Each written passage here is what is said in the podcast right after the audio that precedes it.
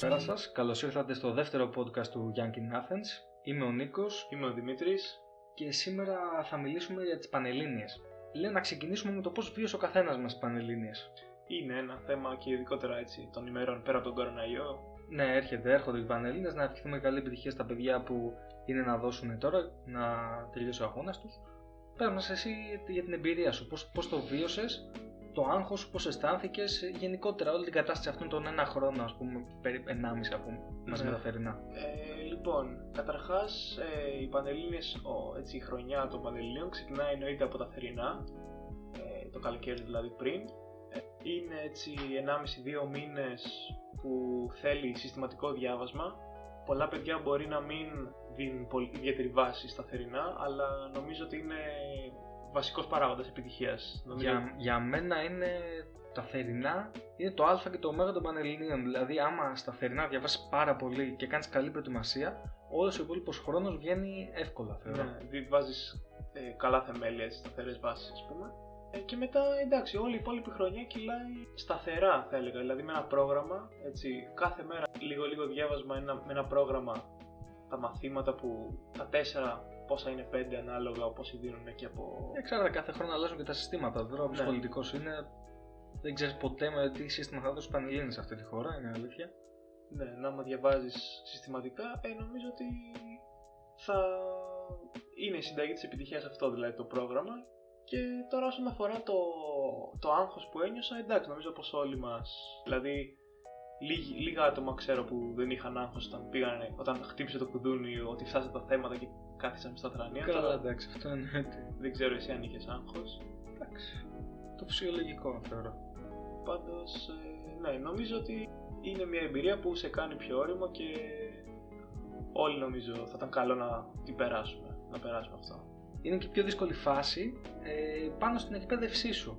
Δηλαδή είναι το πρώτο crash test στην ουσία που δίνεις. Γιατί πάνω σε αυτό υποτίθεται πάρα πολλοί πιστεύουν στις μέρες μας που μεγάλο λάθος αυτό, μεγάλη παρανόηση, ότι με τις Πανελλήνιες κρίνεται και η ζωή σου.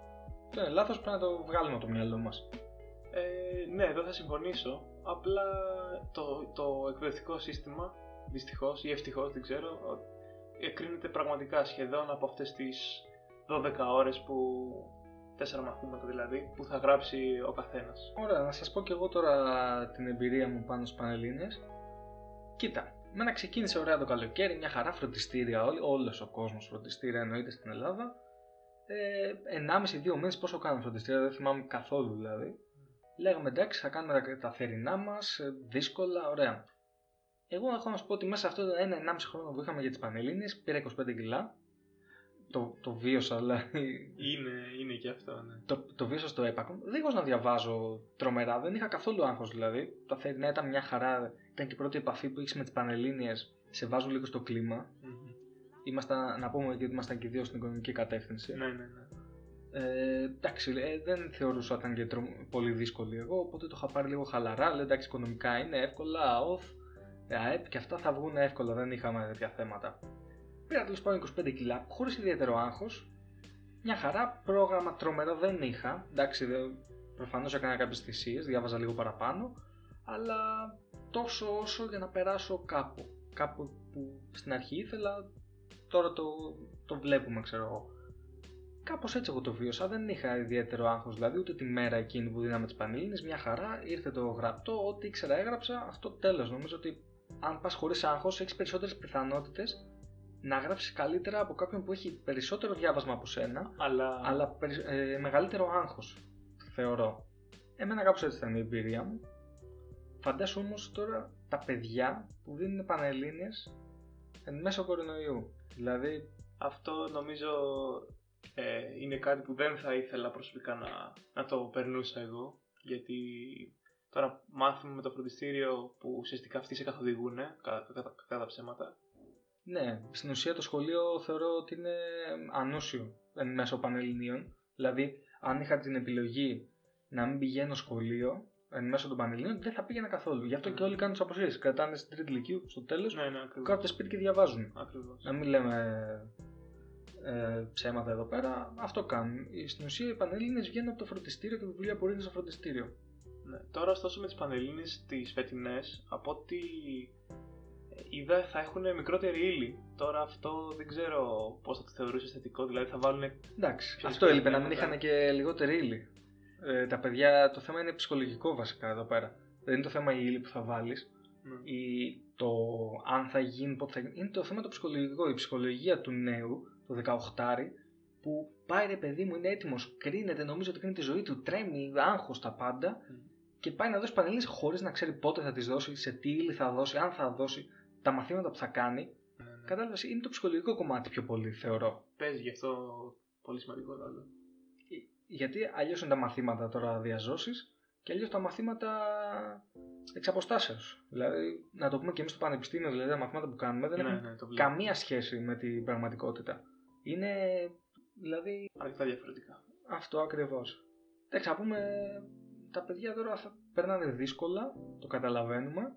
Θεωρώ όμως ότι άμα βάλει ένα πρόγραμμα κάθε μέρα τώρα που έχουν και πιο ελεύθερο χρόνο, ή τουλάχιστον στην καραντίνα όσο είχαν, θα είναι καλύτερο, θα πιστεύω θα αποδώσουν καλύτερα και σε μικρότερη ύλη, αν δουλέψουν λίγο το ψυχολογικό τους κομμάτι και το άγχος τους και δεν βασιστούν πάνω εκεί πέρα, ε, πιστεύω θα τα πάνε καλύτερα από όσο μπορεί να τα πηγαίνανε πριν. Γνώμη μου τώρα. Ε, μακάρι, τι να πω. Επίσης και τα φροντιστήρια κάνουν ε, μάθημα από το ίντερνετ. Οπότε καθιστά τα φροντιστήρια που είναι όπως είπαμε το μόνο μέσο που πας ε, για να δώσεις πανελλήνιες, το μόνο μέσο που στην ουσία διαβάζεις και προσπαθείς εκεί πέρα, πας προς τις πανελλήνιες. Ε, ναι, κοίτα, όσον αφορά τώρα τα φροντιστήρια, νομίζω πως το εκπαιδευτικό σύστημα της Ελλάδας, έτσι όπως έχει δομηθεί, δηλαδή σε αυτές τις, σε αυτές τις εξετάσεις για την εισαγωγή στα πανεπιστήμια, ε, έχει ενισχύσει πάρα πολύ την, πα- τη λεγόμενη παραπαιδεία, δηλαδή Ναι. Την ιδιωτική εκπαίδευση μέσω φροντιστών κτλ. Και αυτό νομίζω δεν είναι το ιδανικό για μια κοινωνία. Εννοείται, αυτό υποβαθμίζει, το εκπαιδευτικό σύστημα υποβαθμίζει το ίδιο τον εαυτό του στην ουσία. Αυτό κάνει. Κάθε χρόνο αλλάζουν ε, ε, το πώς θα δώσουν πανελλήνιες στα παιδιά. Θεωρώ ότι δεν γίνεται και σωστή δουλειά στα σχολεία, πλέον τουλάχιστον, από κάποιους καθηγητές. Δεν τους βάζουμε όλους στο ίδιο τσουβάλι, είναι Ναι. αλήθεια. Γιατί υπάρχουν πολύ καλοί εκπαιδευτικοί στην Ελλάδα. Αλλά έχει περάσει κάπως έτσι στον Έλληνα ότι αν δεν πας φροντιστήριο, τουλάχιστον Δεν- τα τρία χρόνια, Δεν υπάρχει πρώτη περίπτωση. λυκείου, δεν μπορείς να κάνεις κάτι στη ζωή σου, δηλαδή να γράψεις πανελλήνιες. Γι' αυτό είναι και πολύ λίγα τα παιδιά που δεν πάνε φροντιστήριο. Ή και πολύ λίγα ακόμα που αυτό που πάνε στην τρίτη ηλικίου μόνο. Να Ναι. το πούμε και αυτό. Θεωρώ ότι το, οικο- το εκπαιδευτικό σύστημα στην Ελλάδα πάσχει δηλαδή από παντού, πάσχει εκ των έσω. Είναι το μόνο σίγουρο. Ωστόσο, δεν πάβει να είναι έτσι από τα πιο, αν όχι το πιο αξιοκρατικό σύστημα για να κρίνει ας πούμε τους φοιτητές. Δηλαδή γράφουν όλοι, όλα- όλοι οι εξεταζόμενοι και οι διαγωνιζόμενοι τα ίδια θέματα σε όλη την Ελλάδα τις ίδιες ώρες. Δεν έχεις άδικο σε αυτό που λες, αλλά δεν γίνεται και να κρίνετε το μέλλον ενός παιδιού από 10 ώρες που θα γράψει, ξέρω εγώ πόσα μαθήματα δίνει ο καθένας. 4, 5, 6, 7, δεν θυμάμαι και εγώ πόσα δίνουν. Ναι. Ε, από αυτές τις ώρες, τη μία, μία μισή ώρα που έχεις δύο να γράψεις το κάθε μάθημα, να κρίνεται το μέλλον σου και πιθανόν το επάγγελμά σου σε αυτή την ηλικία, έτσι θεωρείς τουλάχιστον, δεν γίνεται να κρίνεται από, αυτές τις, ε, από αυτή την εξέταση, ξέρω εγώ, και να σου αναιρεί όλα τα υπόλοιπα χρόνια δουλειάς που έχεις. Κατάλαβες; Θεωρώ ότι αυτό είναι. το- Είμαστε και μόνη χώρα που δίνουμε πανελλήνες, εμείς και η Ιαπωνία. Ναι, είμαστε... Αυτό είναι ισχύει. τραγικό, δεν γίνεται. Ε, Θεωρώ ότι άμα θέλεις κάτι να σπουδάσεις, να έχεις το δικαίωμα να πας να το δοκιμάσεις. Και, αν, και ας μην τα καταφέρεις ρε παιδί μου, δεν υπάρχει θέμα. Τι να κάνουμε, δεν είμαστε όλοι άνθρωποι για τα πάντα. Είναι λογικό αυτό. Ε, πάνω σε αυτό που λες κιόλας, νομίζω πως, να τονίσουμε εδώ, αξίζει, πως ε, βάζεις ένα 18χρονο παιδί να δηλώσει στο μηχανογραφικό του κάποιες σχολές, χωρίς να έχει ακριβή έτσι εντύπωση με το τι θα, ποιο θα είναι το πρόγραμμα σπουδών, ο κύκλος σπουδών δηλαδή και τι επαγγελματικές έτσι προδιαγραφές και δυνατότητες θα έχει μόλις ολοκληρώσει τη- τις σπουδές του. Ναι, ισχύει αυτό.